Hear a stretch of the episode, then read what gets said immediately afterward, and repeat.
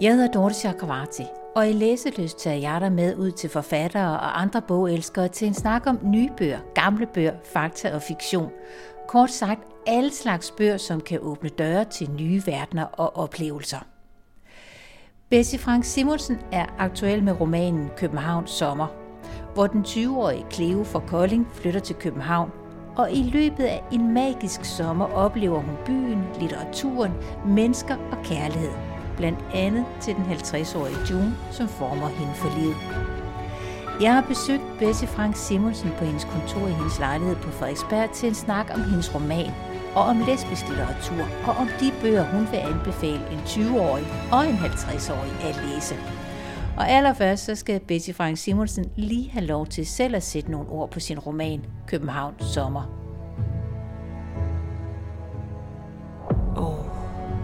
Jeg håber, at den er sådan, øh, lidt berusende. Altså, at man kan mærke en, sådan en øh, forelskelse.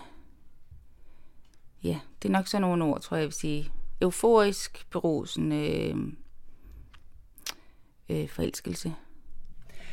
Det er Cleo fra Kolding, der flytter til København. Hun er 20 år og om end ikke hele verden, så er det en hel by, der åbner sig for hende med sommer og kærlighed og nye mennesker og masser af litteratur. Og det vi skal tale om, Betty, det er jo ikke bare din bog, men det er også den litteratur, som har formet den bog, Københavns Sommer, vi har liggende her foran os, men også den litteratur, der har formet dig. Allerførst, når jeg slår op her i Københavns Sommer, på en af de første sider, der, så indleder du med Tove Ditlevsen, hvad er det, og hvorfor, Tove Ditlevsen? Jamen, jeg tror, jeg havde lyst til at skrive om det sted, hvor hvis nu man er sådan en menneske, som er øh, øh, lidt forelsket i litteratur, og som måske har haft det med sig sådan hele sit liv, eller sådan øh, tidligt har fundet litteraturen, så kan det også være sådan en indgang til alt muligt andet i verden, og det var det også for mig. Altså det der med, at så læser man, øh, så er der måske nogle forfattere, man bliver meget, meget optaget af, og så læser man om de steder, de skriver om. Og så har man det med sig, når man så kommer til det sted. Og det er det, som hovedpersonen i hvert fald har her, at hun har læst en masse Tove Ditlevsen på en eller anden måde forelsket sig i hende, og føler derfor, at hun så kender lidt København, eller har set København med Tove Ditlevsens øjne, og har det blik med sig, når hun så lander i København. Og jeg tror, det var det, jeg havde lyst til at skrive frem, det der, hvordan det vi læser, sådan former vores blik. Og det er din hund Molly, der giver sit besøg med, og det er super hyggeligt. du skal bare sige lige, hvad du har lyst til, Molly, men nu tager jeg lige ordet for en kortere bemærkning, fordi det her, det er jo en roman, og Cleo er fiktion, og Cleo kommer fra Kolding. Men når alt det er sagt, Bessie, så kommer du fra Randers, ja. og for nogle årtier siden, flyttede du til København. Havde du Tove Ditlevsen med i tasken? Det havde jeg faktisk ikke. Det var lidt senere, øh, at jeg fandt hende. Altså på det tidspunkt, der var det, det var nogle andre ting. Jeg havde selvfølgelig læst Tove Ditlevsen, men jeg tror, hun var ikke sådan kommet helt ind under huden på mig, sådan som hun så gjorde senere, da jeg læste hendes erindringsbøger.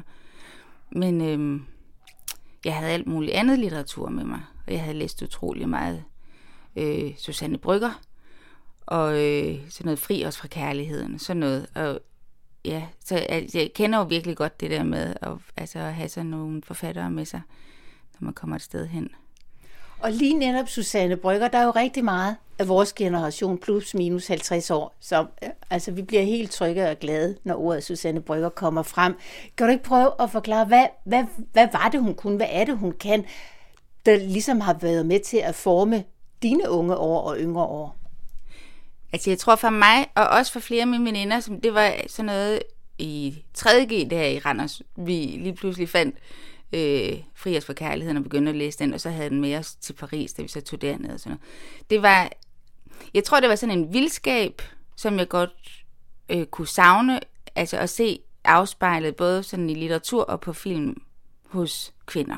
Og som man så fandt der sådan en vild appetit på liv og på erotik og på, øh, øh, på sådan nye sider af sig selv. Altså på at udforske sådan eventyrlyst, som man kunne finde der.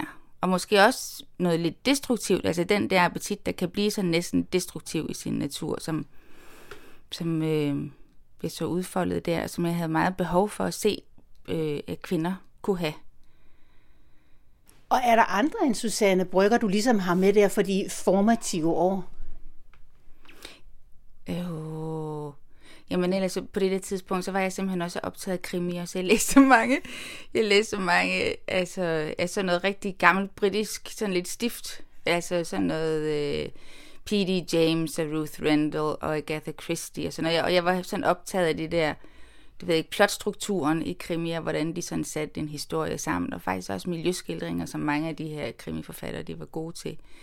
Jeg, ja, jeg har faktisk ikke rigtig læst krimier siden, men altså jeg havde lige nogle år, det er sådan i starten af 20'erne, hvor, og så også fordi jeg var optaget af England og Oxford og alt sådan noget, så ved jeg ikke, så blev det meget, øh, så blev det sådan de der fortællinger. Hovedpersonen Cleo i din roman, hun kommer altså til byen, til København, hun kommer til Vesterbro, og der folder sig en verden ud, blandt andet, som vi lige har talt om her, af litteratur, men jo også jævnaldrende personer, som hun møder, og så flytter hun ind hos June, som er adskillige år ældre end hende. Og det er jo en roman, der handler om blandt andet kærlighed, og det at opleve kærlighed. Og det handler også om at opleve kærlighed til, for Cleos vedkommende, for, overfor, eller til en kvinde. Er det her lesbisk litteratur? altså, øh, nu savnede jeg jo selv meget noget lesbisk litteratur dengang, da jeg forelskede mig første gang i en kvinde. Og så ville jeg jo ønske, at der ligesom var sådan en hylde, hvor der stod lesbisk litteratur. Jeg så kunne gå hen til boghandlen. Det gjorde der jo ikke. Altså men på det tidspunkt, der ville jeg ønske, at det var sådan en kategori, vi opererede med. Fordi så vidste jeg, hvor jeg selv skulle gå hen og finde noget af det, som jeg havde behov for at, at, at, at læse om. Og nogle, sådan nogle fortællinger, kærlighedsfortællinger, som jeg kunne spejle mig i. Men... Øh, Ellers så er jeg jo sådan lidt imod de der rubriceringer, sådan på den måde med lesbisk litteratur, men jeg kan jo godt selv se ideen i at have det alligevel. Så det er det jo på en måde, det er i hvert fald øh, en kærlighedsfortælling, som da jeg var ung, øh, ikke rigtig sådan fandtes i det, jeg læste, og som ville have betydet meget for, for min måde at se mig selv på, og måske nogle muligheder, jeg havde tænkt, jeg havde som menneske, hvis det var, jeg havde, havde kunne læse den slags kærlighedsfortællinger. Men, øh, men de var der ikke rigtigt. Så, øh, og det har, jeg har jo så fundet kærlighedsfortællinger, altså, øh, der handler om to kvinder sidenhen, men faktisk ikke så mange, hvor der så er det der aldersspænd, som der så er her. Øh, så for mig var det også, det var sådan et behov for at skrive en, en kærlighedshistorie, som jeg ikke selv har læst så mange af. Mm. Og det var netop, da jeg læste den her bog, så tænkte jeg, jeg, var, jeg er helt sikker på, at der netop ikke har været sådan en type roman, dengang både du og jeg, vi selv var, var, var unge. Øh, men er der i de år, der så er gået siden vores pure ungdom, altså er der kommet nogen, er der nogen, du kan hive ned fra hylden og sige, jamen de taler faktisk ind i den fortælling, som du havde brug for, eller gerne ville have haft, da du var ung?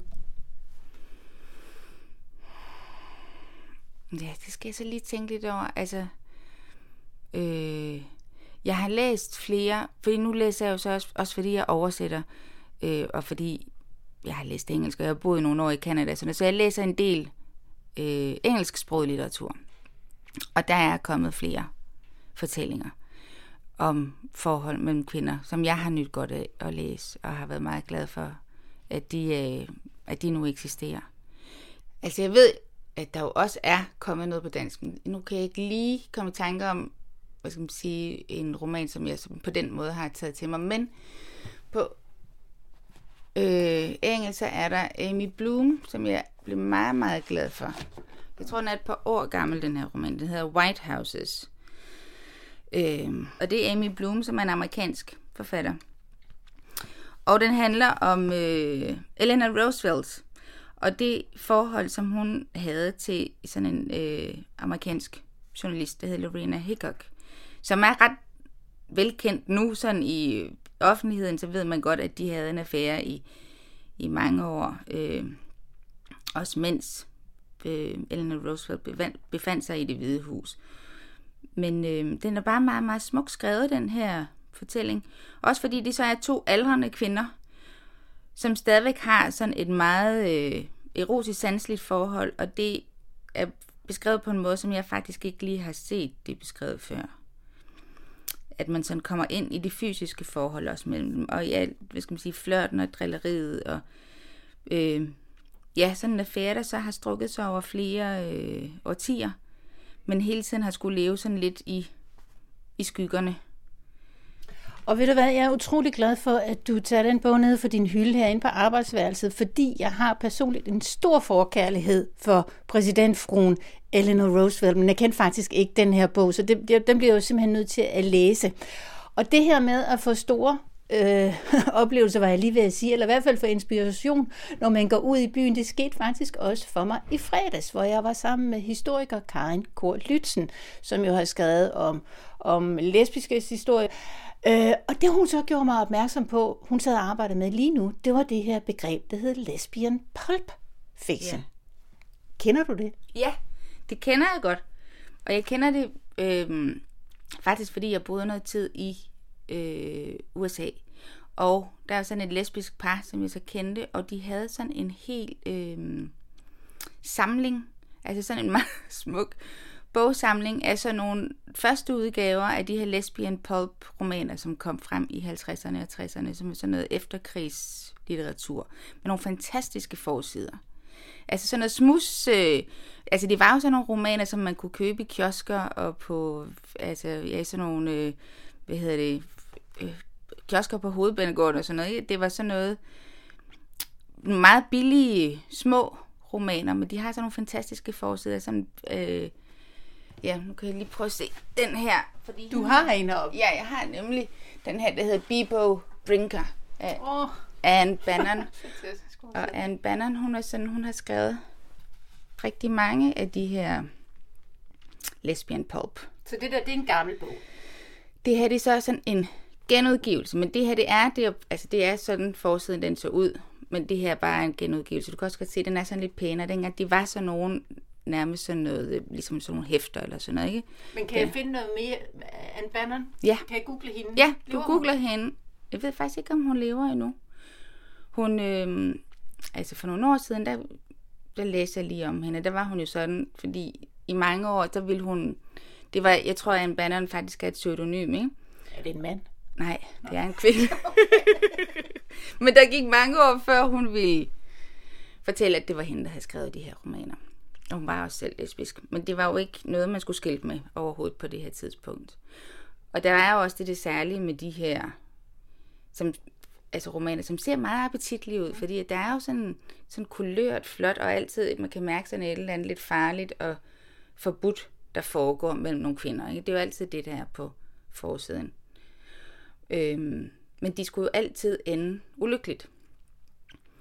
Fordi der var så meget censur på det tidspunkt, og derfor så var der jo, altså så, så man tjekkede fra myndighedernes side, at de her fortællinger altid endte ulykkeligt, sådan at det på ingen måde kunne betale sig at blive lesbisk. Altså det skulle man vide, fordi det ville gå rigtig dårligt, ikke? og det ville kun ende tragisk for alle parter, der var involveret. Så derfor så, så var det jo hun, kunne, hun skrev dem jo, og der var jo noget, man sådan kunne få afløb for at kunne fortælle om, om noget mellem kvinder, men det skulle bare gå virkelig dårligt. Og her kan jeg så tilføje, jeg har jo aldrig læst nogle af de her lesbian pulps, men netop hvad jeg fik at vide af Karin Kåre Lytzen, som opsummerede de her afslutninger meget fint med at sige, at den ene ud af to kvinder bliver gift med en mand, og den anden ender på psykiatrisk afdeling. Ja. Sådan er det som regel. Eller begår selvmord. Selvmord kunne også være et alternativ. Ja. Ja. Og det kan vi jo godt sidde og grine en lille bitte smule af i dag, fordi det er så skørt og så gammeldags. Men det siger jo faktisk også noget om et emne, som bare er rigtig svært at skrive om. Ja. Hvad er der sket i løbet af alle de her årtier siden, dengang i 50'erne? Det er jo i hvert fald ikke... Øh, jeg tænkte faktisk lige over det her med min egen roman. Fordi jeg tænkte på, at jeg kender jo godt hele historien, det her med, at førhen, hvis man skulle skrive sådan en øh, erotisk glad fortælling på den måde mellem to kvinder, at så, så skulle de gå fra hinanden eller sådan noget. Den, så skulle de jo ligesom finde ud af, hold op, det var noget værre råd, vi fik, ligesom vi kom ud i her. Nu skal vi tilbage på rette spor. Og derfor så tænkte jeg, øh, hvad stiller jeg så op med sådan med min egen fortælling, ikke? Men øh, ja, fordi der er jo virkelig, der har været den her tradition for det, og det, det behøver man jo virkelig ikke længere. Altså, og stadig er der jo så nogle ting, tror jeg, som jeg, som så er vokset op 70'erne og 80'erne i Randers, øh, der er jo noget, jeg sagtens kan genkende alligevel fra tidligere tider, hvor tingene har været lidt mere uforløste og skulle undertrykkes og sådan noget. Altså, jeg kendte jo heller ikke nogen lesbiske, altså i 70'erne og 80'erne i Randers.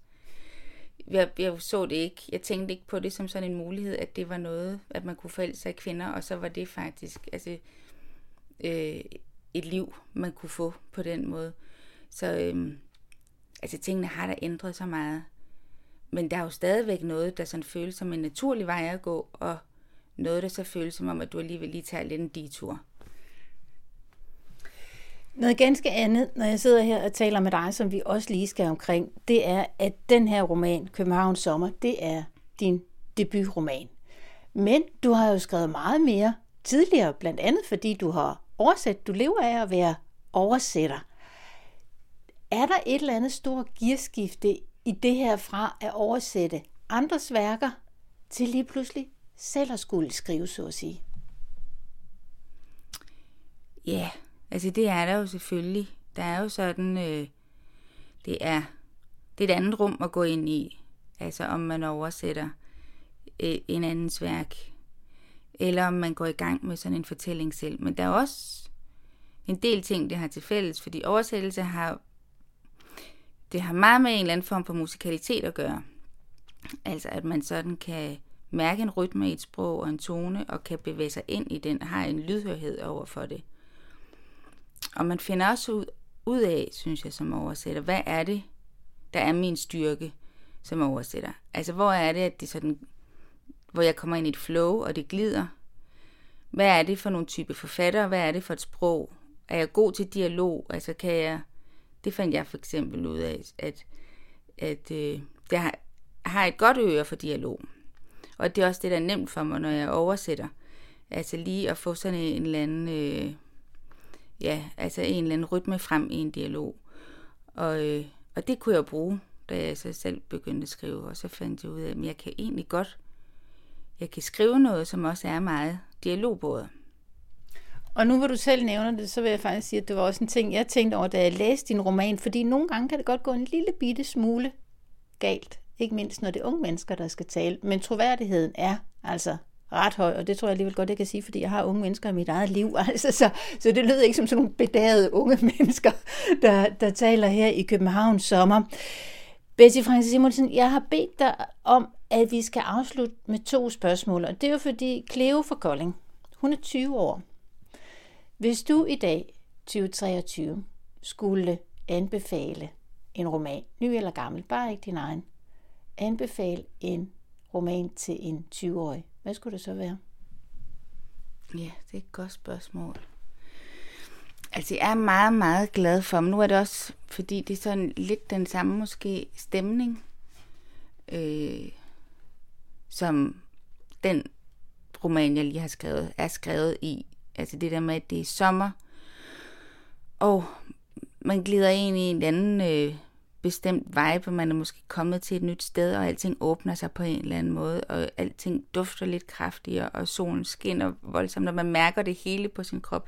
Og sådan er det også i den her Call Me By Your Name øh, af André Asiman, som jeg er meget, meget glad for, som jo også er blevet en film. Og som er en helt anden oplevelse som film. Ja, det er det virkelig. Men, øh, men der er noget med stemningen, som jeg synes er øh, svært tiltrækkende. Altså, og så, hvor, som gør, at man kan lige mærke det der igen. Altså det der sted, som de fleste af os jo, uanset om man så er 20 år nu, eller om man er lidt ældre, man godt kender, og forhåbentlig har mødt nogle gange i sit liv, sådan, hvor, øh, hvor det hele åbner sig sådan en lille smule på en måde, som det ikke har gjort før og, der, og giver nogle nye muligheder, og måske så bliver man meget voldsomt forelsket. Det er i hvert fald det, der sker i, i den her roman, og man finder ud af, at man måske ikke var det menneske, som man gik rundt og troede, man var. At der var en større altså, fyldighed og lidt flere lag i det, end det man forestillede sig. Og øh, så er det jo så sådan, at Cleo i din roman, hun møder June, som bliver 50 år. Og hvis du så skal anbefale en roman, er der så også en magisk sommer eller noget andet til en 50-årig læselysten her i 2023? Nu skal jeg lige tænke, ikke også? Det skal lige se herinde på hylden. Ja, du går bare med.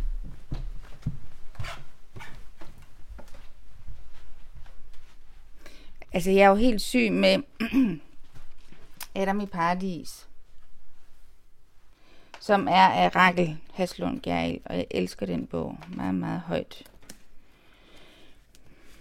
Det er ikke sådan noget sommerforelskelse på den måde. Det handler jo om en 70-årig Christian Sartmann, maleren, og han er i gang med at male det her maleri, Adam i Paradis. Og man følger ham sådan under tilblivelsen af det værk, og hvor han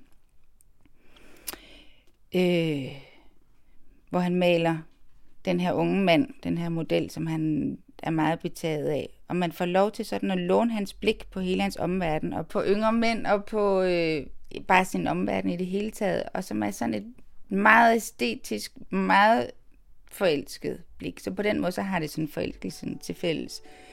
Øhm, ja, den er, det er en vanvittig smuk roman, synes jeg. Jeg er, øh, jeg er meget, meget glad for den. Det er ikke kun til de 50-årige. Jeg synes egentlig, den kan læses af alle aldre.